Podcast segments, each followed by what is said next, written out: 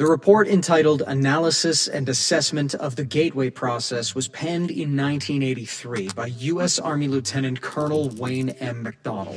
McDonnell described the Gateway experience as a training system designed to bring an enhanced strength, focus, and coherence to the amplitude and frequency of brainwave output between left and right hemispheres so as to alter consciousness, moving it outside the physical space so as to ultimately escape even the restrictions of time and space.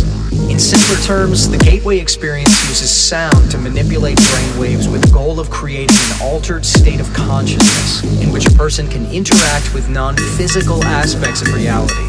Practical uses of the technique, according to the CIA report, include manifesting goals, converting energy to heal We've been traveling across space and time to access new information.